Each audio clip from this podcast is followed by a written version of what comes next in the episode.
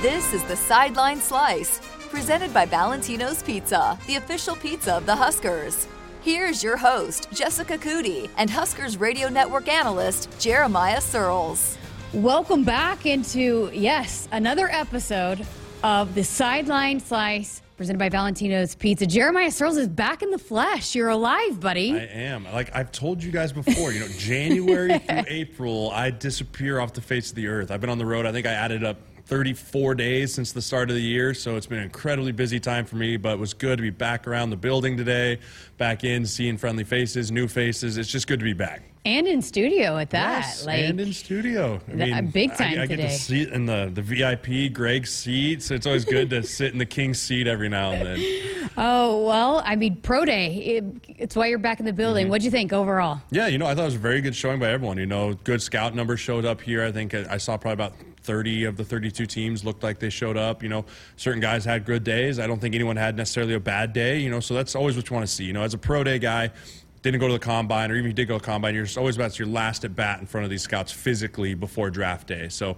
you prepare for two and a half months, three months, whatever it may be, for a three-hour workout. And it's funny, you talk to the guys afterwards, and they're just like, "It's over." It's like, Yeah. "Yes, it's over. Congratulations. Now go be a football player again." It's not fun, really, No. right? Like to get ready for this day, and it's not much football. It is uh, a lot of just training to run fast and jump far. It's the underwear Olympics. That's what I refer to it as. It is the underwear Olympics, right? It's how can you play without pads on? And, you know, I think sometimes guys and, you know, agents, front offices, whatever, can put a little too much stock into some of these things. But, you know, we were talking about a little bit off air. You know, for pro day guys, a lot of it is too is these numbers that you put up, and if they're really good numbers, and we'll get into Oliver Martin's, like, all that does is make guys go back and rewatch your tape. It brings you to the front of the line of a bunch of guys they have to watch, right? That's what you want to do as a pro day guy that's a non combine guy.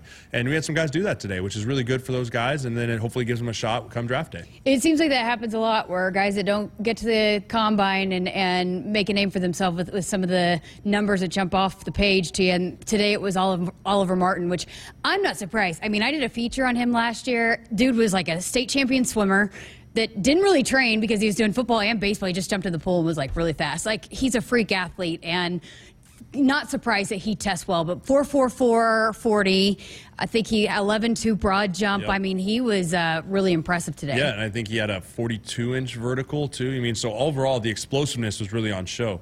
You know, and so the question always becomes for a guy like that, like the scout, right, goes, okay, what happened? Why wasn't his production where it is, or whatever? But you can always think, like, I can't coach that. I can't coach speed. I can't coach athleticism. Like a guy like that, scouts will love and down on the lower end of the draft or to the free agents and be like, let's get this guy in the building and see what he can do with NFL coaching, NFL quarterbacks, and those type of things, and see if maybe we can create and mold a player that can be a four core teamer for us and then carve himself out a role as the fourth, fifth receiver on the depth chart.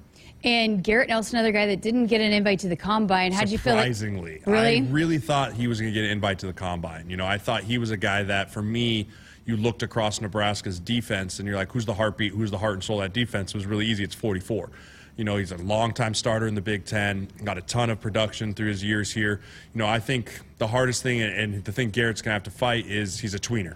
You know, we talked about it last year with JoJo Domann, right? but he got a great fit. He got a great fit, right? All you need is a foot in the door. You just need one team to fall in love with you and one team to say, I like that guy. I like him as a football player, whether he's an on the ball linebacker, or off the ball linebacker, whatever it may be.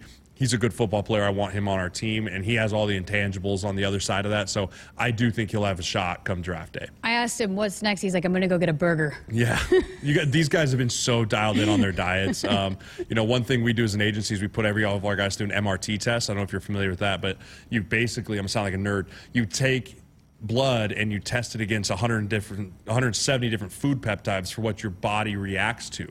Not allergies so like for me like mine was broccoli and asparagus. Healthy foods right? Things i used to eat all the time but my body had a hard time breaking those down. So i wasn't recovering well. I wasn't doing all these things. So we do all our athletes um, our center, John Michael Schmitz from Minnesota, was cheese, and he loved pizza.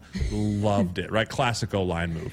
And so when he got done after Pro Day, we took him out, and he's like, I want a pizza right now. and so we took him to Broadway Pizza, you know. But like these dudes have been so dialed in every single day. Like this is such a big check box for them in the process. And now, really, it's just back to becoming a football player. Who's a team potentially that Garrett Nelson is a good fit for, do you think? I think any team. You know, I really do think any team is going to get a four core special teams guy right off the rip. You know, mm-hmm. I think Garrett Nelson is going to be a chance to be an undrafted guy that makes a 53 because of the heart and the intensity and how hard he plays and who he is as a person.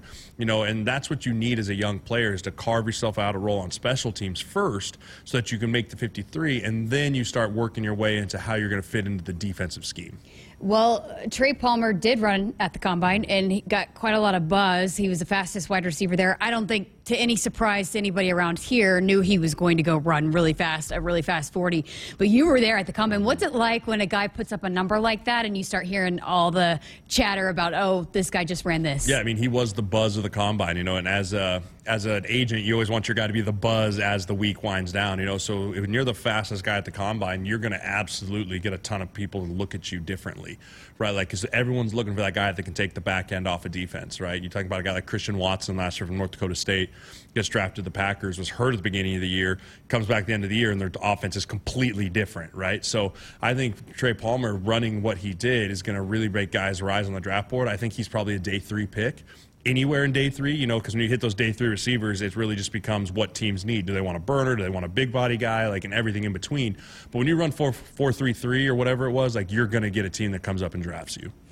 Uh, what kind of impact do you expect Trey Palmer to make in the NFL? You know, I'll be curious to see. You know, he's not very big stature wise, you know. But if you look at like Samori Toure, also wasn't very big, and he caught touchdowns from Aaron Rodgers this year, you know. So I think a lot of it is going to be how that speed can translate, which we saw in Memorial Stadium here. It can translate to getting open, you know. So if he can get himself open, create separation, and become comfortable with a quarterback in the NFL, I can see him being a day one roster guy and being dressed and contributing as wide receiver four um, on rotational things in there, and then working his way up to try and be wide receiver three potentially a punt returner too, right? Correct, correct. Always, always a need for returners, right? If you can be four three three, get back there and return, then have that. But I'll tell you this: punt returner is a terrifying position. Yeah, I would. I would never in a million years want that job. That'd be the last position. You're I'd staring win. up at the sky as this thing's going crazy, and there is ten people running down the field that just want to murder your teeth. So, and not to mention, sometimes when it's cold or snowy or rainy, and you better not drop that thing. Hard pass. Hard pass on being a punt returner. You know, one thing about pro day too is you see a lot of former players come back back. You were in the building. Austin Allen was there. Uh, Cam Jurgens was mm-hmm. back today. Uh, why is that? Why do former players want to come back and be here on this day? Yeah, you know, it's just one of those things that you remember the stress and the rigors of what this day meant to you. And when you can see guys, and I can remember seeing former players that came back for mine. Marcel Jones comes to mind. You know, Mike Caputo, guys that I played with. You know, it's just kind of a comfortability thing. You're like, oh, my, my guys are back, right? Like my guys that were here and grinded with me and supported me, and they're now been in the league and done it. Like just a, someone to talk to that's a different face, right? That's someone new that now has some experience to lean on. And then from our side, you know, you just want to go support those guys the best way you can, whether it's a, a fist bump or a dude, great job today, or just anything, because the stress that these kids are under right now is just incredibly, it's so much stress. And so anything you can do to make comfort. And also, it's fun to come back and talk to the guys that have been in it for you and be like, how fast did this go? Like, how does it mm-hmm. seem? This has been a year ago since you were out here running your 40, Austin. And he, he looks at you like, dude, it just, it goes so quickly. And even for me, I can't believe my pro day was a decade ago. like a decade ago, I was out there doing that. And like, it's just mind blowing how fast things truly go. I think Husker fans there there's still a lot of interest. Adrian Martinez is mm-hmm. you're you guys are representing him. What do you expect from him? I mean, I know there was a lot of buzz when he got drafted in the uh, USFL. USFL. So where do you expect him to maybe go? Yeah, you know he's uh, he's surprisingly be one of our guys that's gotten a ton of buzz here as of late. You know, I think people look at him Uh, as kind of his what he did at Nebraska, and there's this body of work, and then there's this separate body of work of what he was at Kansas State, and then there's this other separate of what he was in the All Star Game circuit. So he was a guy that went to the Hula Bowl, played really well, got invited to the NFLPA Bowl, played really well, and now he's got some 30 visits that he's been setting up to go. He's going to see some other Zoom calls. You know, he's going to test extremely well, yeah. which to the surprise of no one listening to this, you know, he's a crazy good athlete. You know, and with the expanded practice squads, you know, and neither the ability to bring guys up from practice squad a few times, he's a guy that you can put a special package in, like a Taysom Hill type of package, where you bring him up one week and you run five or six plays, and the next week you don't have him down, you don't have him up. But guess what? That team that you're playing that week has to prepare for that package, right? So he's a kind of guy that I really do think can carve himself out as a quarterback three role of a maybe quarterback four practice squad guy, and just continue to get better. He's just such a good athlete. I think he'll really find a good spot in the league. How much too? Just seeing guys like what Jalen Hurts, Lamar Jackson, some of these mobile quarterbacks have done in the NFL help a guy like Adrian Martinez. It's huge. It's huge. And, and I mean, the, the, whole NFL in general is shifting away from the statue passing pocket quarterback. You know, you got the, the special talents of the Joe Burrows, the Josh Allens, but those guys can still move, mm-hmm. right? The Tom Brady's, the Peyton Mannings of the day of stand back there, one, two, three, deliver the ball, just aren't really a thing anymore because the college game has expanded so much, you know. So those guys are really paving the ways to for guys like Adrian Martinez, you know, for guys like the Cunningham from Louisville this year, you know, guys that are movers and can run around and do special things. You know, it's really exciting because those guys are going to now get a shot. And you know, all you can ask for in this league in the NFL is to get a shot. Right. So you know, I think if Adrian can just get a shot and go show his leadership skills, all those things, you know, he's going to have the question marks as every player does. You know, but I'm just excited for him and how much he's grown just in the last year. Family traditions mean great food. With treasured Italian family recipes passed down for generations, Valentino's has become Nebraska's classic Italian tradition for 65 years. Well, one thing about you being back around and in the building, you got a chance to chat with Matt Rhule, some of the staff here. What what have been your takeaways? I love Coach Rhule. I do. He's he's been so great to former players of like, hey, this is the house you guys built. You're always welcome around, which is just fantastic. And you know, Scott was like that too. You know, and so it's always good to not have a huge disconnect from the previous staff on that front. But you know, I've just loved the way he's approached everything from his first press conference to he was at the Team Jack Gala when I got to see him there to we go to the same barber. I mean, he talked about being out in the community and being a part of Lincoln, and he's walked that walk. And, you know, anytime you have a new coach that says those things, you know, you want to buy in, you want to believe it, but he's actually doing all those things. And I tell people all the time, he's won everything but September now. You know, like that's the next box check is what is September going to look like, which is what you're graded on in this business is your production in the win loss column. But from what he's done of talking with guys and seeing some guys of what they've the changes they've made just in the weight room. You know, seeing guys that I saw at the end of last year to what their bodies look like now is night and day. And you talk about man, there's still four months till training camp gets rocking and rolling. So from the strength staff to the way he's running the culture, I am very excited for September. Yeah, I did want to hit a little bit more on the culture, and just because we've heard it over and over. We've heard players talk about it. I mean, the standard is high. There's high mm-hmm. expectations. He expects it from players, staff, all around in that program. When you walk in those doors, I mean, it's not easy, and you're going to grind, and you're going to work hard, and, and you're going to do things right. How important is that to establish that now for what you do in September. It's the most important. Mm-hmm. You know, you have to come in as a new coach and you set a bar and you go, this is the bar anything below this bar is not tolerated.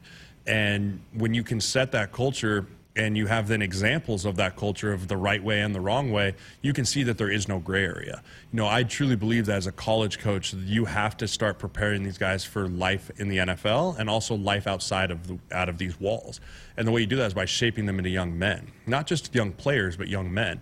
And everything I've heard from Coach Rhule and everything I've heard from the people around him is that's his number one priority is to help shape these guys into good young men that when they leave this place, whatever profession they move into, whether it be football or in the professional world, like they have a great understanding of accountability, leadership, respect, all those things that are you can be taught and brought up to. And you know, as a as a parent now, and I can remember my dad when we came here with Coach Pelini, like when I left here, my my dad looked at me and goes, That's someone I'd turn my son over to. And I really do think that's what Coach Rhule wants to be. And having the experience of being in college, being in the NFL, back in college, he's seen it all. So he knows what it truly takes. All right, let's talk offensive line. I can't believe it's taken us this long to get to the offensive line. But uh, Coach Raiola is back. I talked to Ethan Piper after day one. I mean, just what is that? Do for an offensive line. They've had so many different mm-hmm. coaches, but to get a guy back, everybody else is working with new coaches, but for the offensive line in particular, how big is that to actually have some some consistency there and be able to go into year number two with an offensive line coach? It's huge. It's absolutely huge because I mean, you talk about developing offensive line. Like everyone has different techniques. Everyone has different skills of how they want the offensive line to do certain things. So when you have a coach that you can now have gone through an entire spring ball, an entire uh, season, and now you're going back into the spring ball with them, like you're just perfecting those techniques and those skills more and more and more. And so when you can have the consistency of that, you can take huge strides as a player right? Like you see it happen at every level, college and NFL. When you're mingling coaches and mingling positions as a player, your development is just stunted. And so I'm really excited to see the development of some of these guys. You know, it hurts my heart to be at a pro day and not have a Nebraska offensive lineman out there doing it. But that's where we need to get back to is the feeder pipeline of what this place was for offensive linemen, where every year you're talking about guys that get drafted or guys that are going to be undrafted, but you knew were going to play in the league because they were smart, tough, dependable, and they had proper technique. And I think with Coach Raiola and Coach Rhule and what this staff wants to do with their offensive linemen, you build offensive linemen from the inside out. You draft, you bring them in, you draft them. You bring them in. You can tell them in draft mode. you bring these players in as young, two, three star, four star, whatever they are and you bring them in, you develop them from inside the building. Offensive line, we've talked about in this pod all the time, is not a plug and play from a transfer portal type of position. It's a growth position from freshman, sophomore, senior year. You grow so much. And when you have the same coach growing with you in that, that's when you can see the big jumps in the position, not just from a whole, but from an individual standpoint, too. Would you say that offensive line is the hardest position to change position coaches? Them and quarterbacks. I was going to say, I was going to say O line and quarterback. Yep, O line and quarterbacks are definitely the two because you spend an entire year trying to do something the way that your coach wants them to do it, and then all of a sudden you have a new coach comes in. It's like, hey, yeah, we're not doing that anymore. Now you're doing it like this, and you're literally starting from the ground up right? Some coaches like a vertical set or 45 degree set, or we can get into the ins and outs of whatever it may be.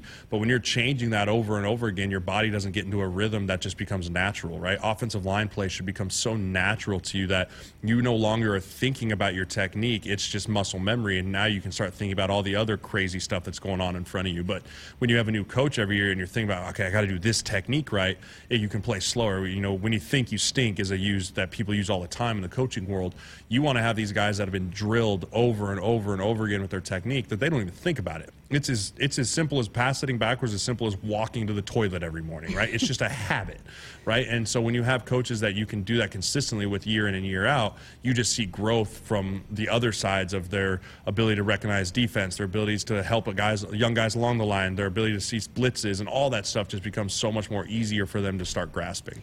You know, with um, Nuri is back mm-hmm. out on the field. Teddy coming back, which Teddy had a big offseason. You know, they, they track points and competitions, and whoever is the leading point getter. Teddy was a co co leader of the getting points uh, throughout the offseason, which was big. So he's a great off offseason performer for this. I mean, just and we saw this group get better as the year went along. I mean, what's what's your I guess perspective, expectations for this group here in spring ball? Yeah, you know, I expect them to take a big jump. You know, I, I, would like to come out of spring ball with about seven guys that I think are game ready come September.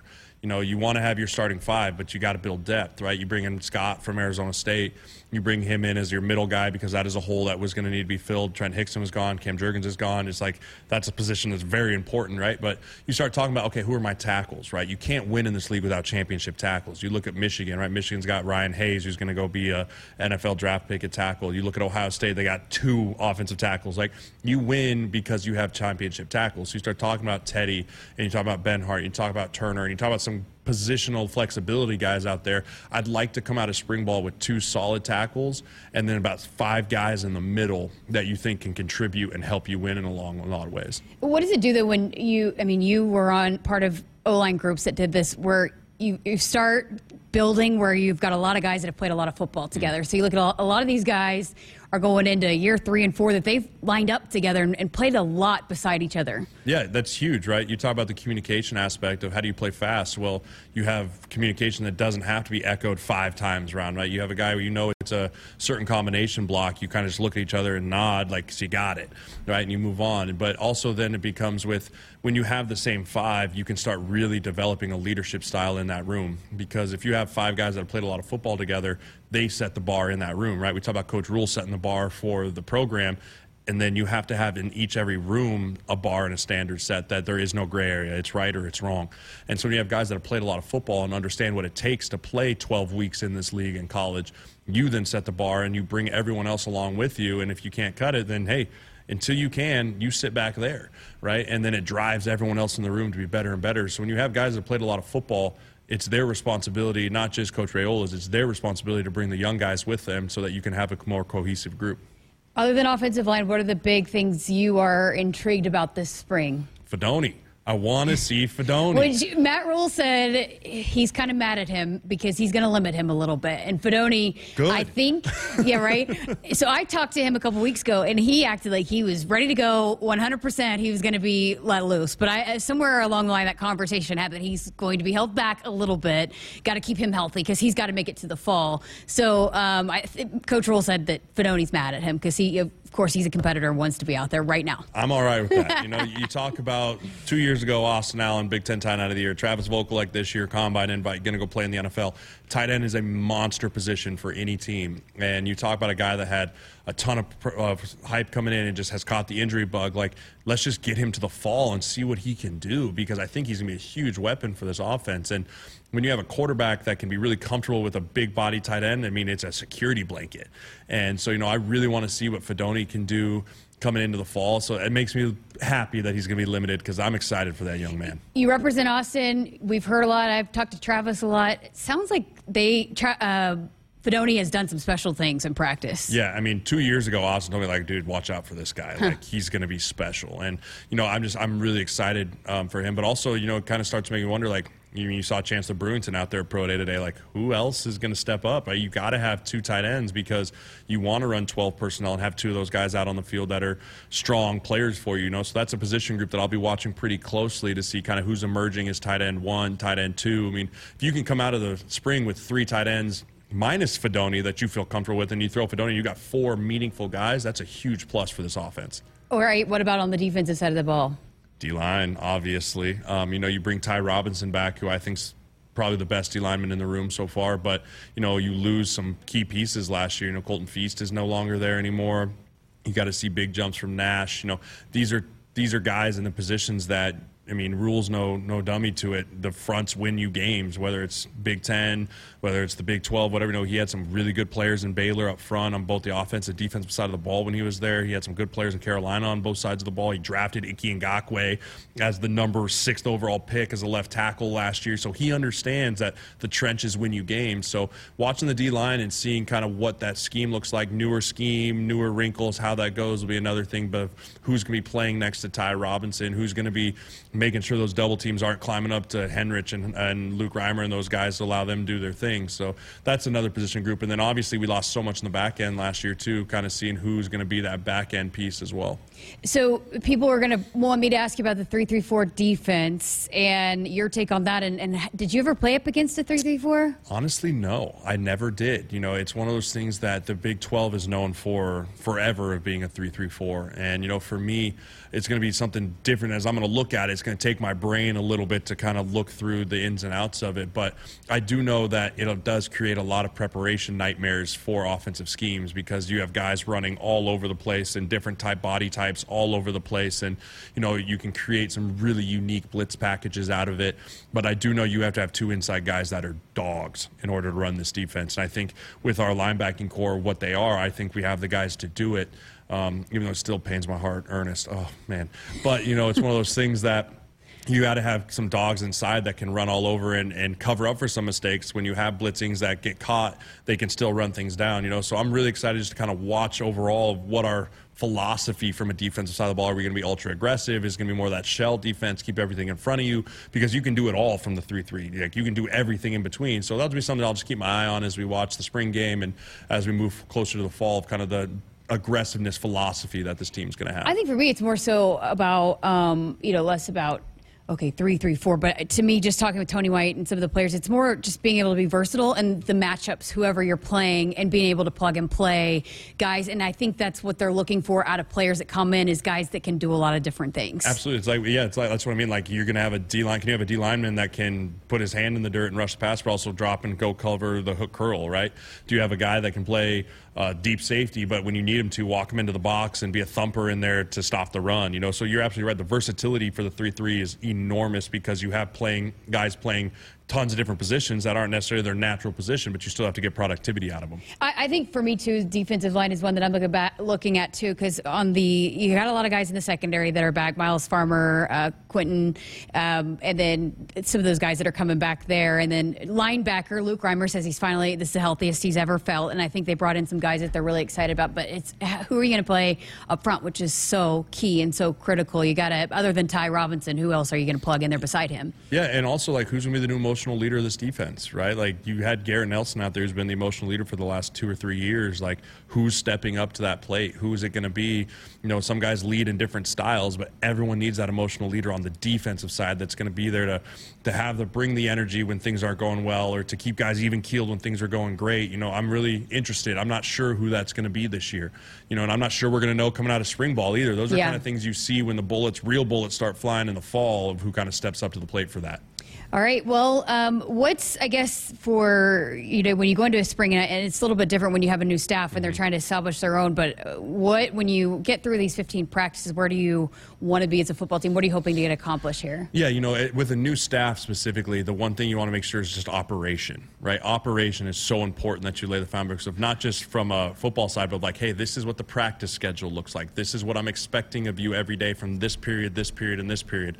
And then by the end of spring ball, you should have that down to where when you go into fall camp, that's a non, that's no questions anymore. Now you're really focused on the X's and O's, but also just installing your base offense, base defense here, the stuff that you're going to line up and run right now, but you're also going to run in November, right? Those type of plays that are non-negotiables. I don't care what they line up in. This is our base stuff.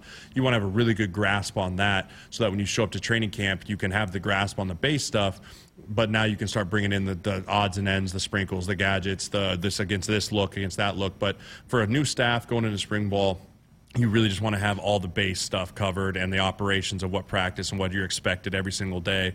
And then from a player's aspect, you know, I tell these guys that I'm recruiting guys right now all the time. I tell all these guys, go into spring ball with one thing you want to get better at. Just one. You know, don't have eight different things of like, I want to get my hands, my feet. Like, just have one. And if you can stay focused on that one thing every single day for those 15 practices, you'll be amazed when you come out on the other side of like, man, I've mastered that. Now on to the next thing. One player that you're most intrigued about, excited to watch develop through spring ball. Gabe Ervin. Yeah. You know, I think I think he's a guy that for me, you saw a lot of specialness for him as a young player. He was hampered by the knee injury, but he's a guy that obviously is getting a lot of love around here. But you know, that running back position is going to be really important in this coach Rhule offense. You know, he's a guy that I would love to see pull himself away from this class of running backs and showing that he's the guy. He's huge, by the way. Good. He's put in the work in the Good. weight room there leading up to now. So You need it, man. It's a physical position. It's a it's a position that takes a very physical toll on you, and you can be a tone setter from that position. So I'm really excited for him. Ajay Allen looks good too. Our Our guy. boy, our, guy. guy. We called that last year. those two guys, I think those two guys can be a special running back room. Talking back to years of the Rex Burkhead, Ameer Abdullahs, and having that one-two hit. Like if those two guys can figure it out, be be on the lookout for that. All right, any day now, it's going to be a Sirles family of five. Yes, my wife is fit to be tied. She is she is ready to get this little baby out of her. So baby boy number three will be here any day now, and we'll have three under four and just an absolute madhouse over at the Sirles household. Verman is excited, right? He can't wait. Verman can't wait. My daughter has no idea what's happening, but yeah, he can't wait. He could, his his name's Graham, so we'll have little baby Graham. So Oliver will correct you. Be like, "Oh, what's your?" He'll be like, "It's baby Graham." We're like, "Oh, Graham." He goes, "No, no, baby Graham." So baby Graham will be here any day now. Well, next time, maybe a podcast, you will be able to talk about that new baby in the Sirles household. Absolutely, it's so good to be back. Golly, is it football season yet? right? We got a little bit, but glad you're back in the building Hmm. too, and good to see you. And uh, we'll have another episode probably at the end of spring ball. We'll, we'll revisit and break down everything we've learned after the spring game. So um, finally, people have been asking for you where you been, so you are back. I'm back. I'm All right. Well, for Jeremiah Sirles, I'm Jessica Coody. Thanks for listening to this episode of the Sideline Slice presented by Valentino's Pizza, the official pizza of the Huskers. Go Big Red. Valentino's, a slice of home you just can't get anywhere else. What started with a treasured family recipe in Lincoln, Nebraska has become a classic Italian tradition for 65 years.